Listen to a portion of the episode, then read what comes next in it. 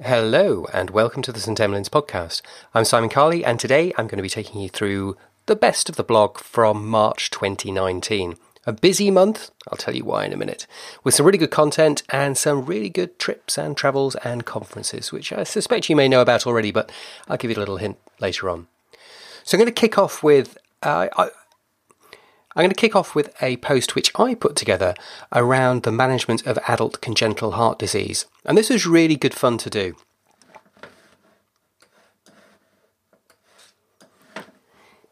In essence, it came about because the hospital where I work in Virchester, if you like, is what's known as a level 2 centre for adult congenital heart disease. And that's because in the UK, services have moved around and they've centralised into a small number of centres the surgical components of the management of adult congenital heart disease. And that means that in my part of the world, that's gone to Liverpool, great centre, lovely people. But we still have a large population of patients in my part of the world who we have to deal with. And there's been a national audit of this. And so it was a good time to go back and have a look about the way that we manage these patients in the emergency setting, because a lot of the detail that's out there in the guidance is really aimed at chronic management and the surgical management of these patients. But actually, they turn up in the emergency department and, like me, I suspect that if you see some of them, it's actually quite unnerving. They have complex medical histories, complex past lives, or complex surgical history, and often fairly unique pathologies and anatomies that have resulted from their disease, and they can be really quite difficult to manage. So I put a blog post together. I'm reasonably proud of this one, actually. So if you want to go and have a look at that, the first thing on there is a reviser of the different types of common problems that we'll see. So things like atrial septal defects, VSDs, ventricular septal defects, transposition of the great arteries and how it's been corrected, so things like switch procedures, tetralogy of Fallot's, and then this group of patients who've effectively just got the one ventricle and things like FONTAN circulations, which are really challenging and can get you into quite a lot of trouble quite quickly, actually. And then what are this group of patients going to turn up in the ED with? Well, commonly dysrhythmias, which may be really quite difficult to manage, chest pain, although interestingly, the incidence of ischemic heart disease, with the exception, I think, of the post-switch patients from the transposition, actually isn't that much higher in ACHD patients. And then we've got the cyanotics, the single ventricle patients and the ones with a right-to-left shunt, the problems of endocarditis, which you should never get in this group of patients, and then some of the issues we have, which are, I guess, similar to other cases, so things like those with mechanical valves. And lastly, and I think very importantly, bit of a discussion about how we manage the ACHD patient who comes in with a non-cardiac problem. So they've got a Fontan circulation and they've got appendicitis, or they've got a pneumonia, or they've got cellulitis or something like that. The bottom line for all of this is that these are really quite a difficult and complex group of patients to deal with. And from a thought perspective, I guess if these patients come in with a cardiac complication of their cardiac problem, we generally do get advice. We'll certainly speak to our local cardiologists. And actually, the advice here and the advice nationally in the UK is you phone the ACHD centre. They've got 24/7 consultants on call and get advice on how to manage them. And ideally, before you actually do anything. Just a thought. The ones I think are potentially going to slip through the net are the ACHD patients who turn up with a non-cardiac problem. Now, the advice for that group of patients is still the same. You should still discuss that group of patients with the ACHD centre. I mean, okay, if it's they've cut the finger, no. But if they've got a medical problem or they're being admitted or they're having surgery or something like that, then really you do need to know about this and you do need to talk to them. If you are working in ED, I really would ask you to have a look at the stuff around Fontan circulations. There's some really good anaesthetic tips and tricks there. So essentially the Fontan circulation works on venous return is based on their venous pressure. So the blood going through the lungs is based on the venous pressure. So giving them lots of PEEP, CPAP, bagging them hard and giving them diuretics ain't going to make them any better. And actually you can do quite a lot of harm there. So have a read of that. It was one of those blogs which you put together and I learnt loads by doing it. And I'm going out and teaching as many people as I can about it as well. So have a look at that.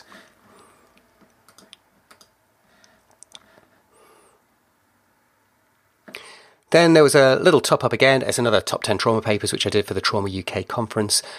You've probably seen most of those discussed here if you have been on the blog before, but if you want a little top up from the Trauma UK conference, have a look at that. There's some interesting ones in there, again talking about the PAMPA trial, talking about bougie use in the ED, talking about bag mask ventilation, and bagging people during the period of apnea, hypertensive resuscitation, which actually there is some evidence for, but probably not as much as I thought actually.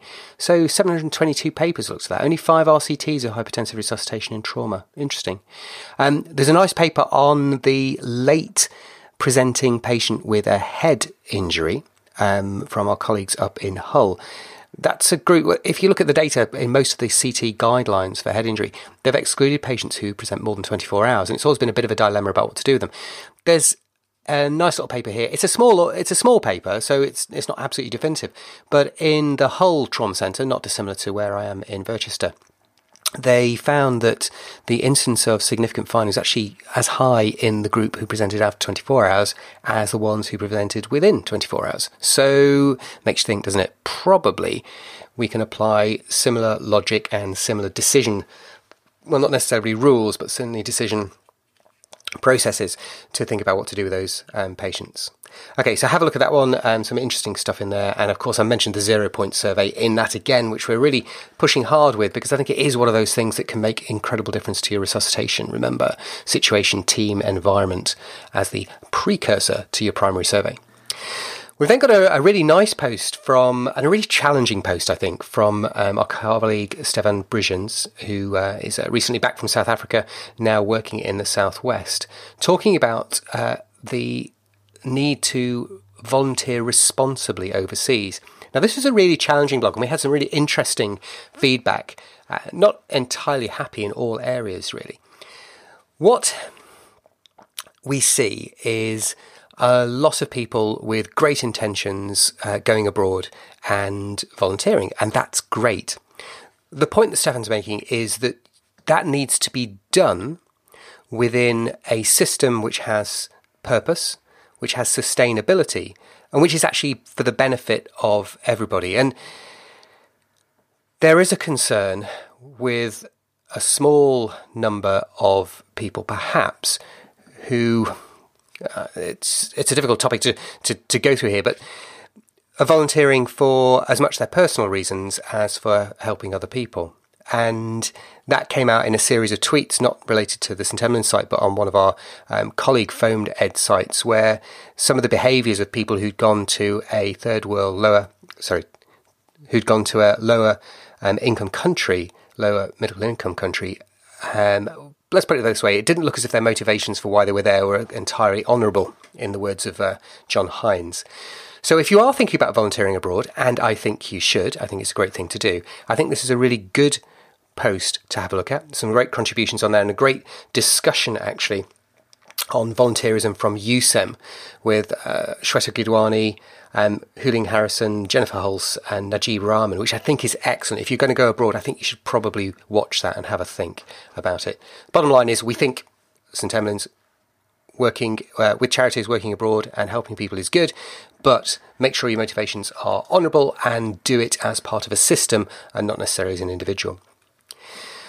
We've then got one of the best presentations at St Emeline's Live last year from our colleague Kat Evans, who works in Mitchell's Plain in South Africa and does take people who volunteer to go out and work there and puts them into a system and works them really hard and gives them a fabulous experience. But this is a really good conversation and a really good presentation. We put the lecture, the video and the audio up on there about the challenges of working in really stretched environments. I mean, we have bad days in Virchester, but some of the challenges that Kat faces, particularly around trauma and also really interestingly the toxicology, which she talks about there, and the use of really industrial levels of atropine to deal with some of the poisonings that they see over there, is really worth a listen. So if you're, again, I think it links in, if you're thinking about working abroad, if you want to see what it's like working in emergency medicine and other environments, then I would strongly recommend you listen to Kat. And give a plug also for the Bad EM Fest, which was a conference held in South Africa in 2018. It's going to come again in 2020 in March. One of the best conferences I've ever been to, certainly one of the most fun. I learned huge amounts. And it does a lot of great things. So if you're thinking of going to South Africa next year, then I would strongly recommend you tie that in. Then got a little mini podcast, really, one of our cans, critical appraisal nuggets on the use of p-values, myself and Rick Body. P-values come up all the time in the exam, guys. If you're thinking of any exams around critical appraisal, it's a common question. Just get your head around p-values. There's literally a less than 10-minute podcast which you can listen to there that'll take you through it and get you going. Then we've got Nick Smith, a relatively recent addition to the St Emeline's team, a colleague in Manchester, a brilliant clinical educator, and increasingly a medical education expert and theorist, I've got to say, because he's doing some really great stuff for us. He's got one on dual coding, which, what the hell's dual coding? Well, dual coding is about how we struggle to take in data from lots of different sources at the same time and make sense of it. And you will know this because of the work that I think people like Ross Fisher have done in presentations, whereby you can't read the PowerPoint slides at the same time as listening to the speaker and understanding it and comprehending it and writing it down and writing it on Twitter and putting it on a blog and writing your own notes. It just doesn't happen. So the reason why I think you should read this, if you're a medical educator or a clinician, and all clinicians are medical educators, let's face it, is that if you want to get your message understood and heard when you're teaching, or even when you're trying to make change happen in a leadership role, then the way that you present information and the way that you deliver it and allow people to consume it is going to make a real difference. So Nick's put this together. It's really nice. There's some top tips there on presentation skills and on how you present data. I'd strongly recommend you have a look at that if you're interested in the FOMED world, etc.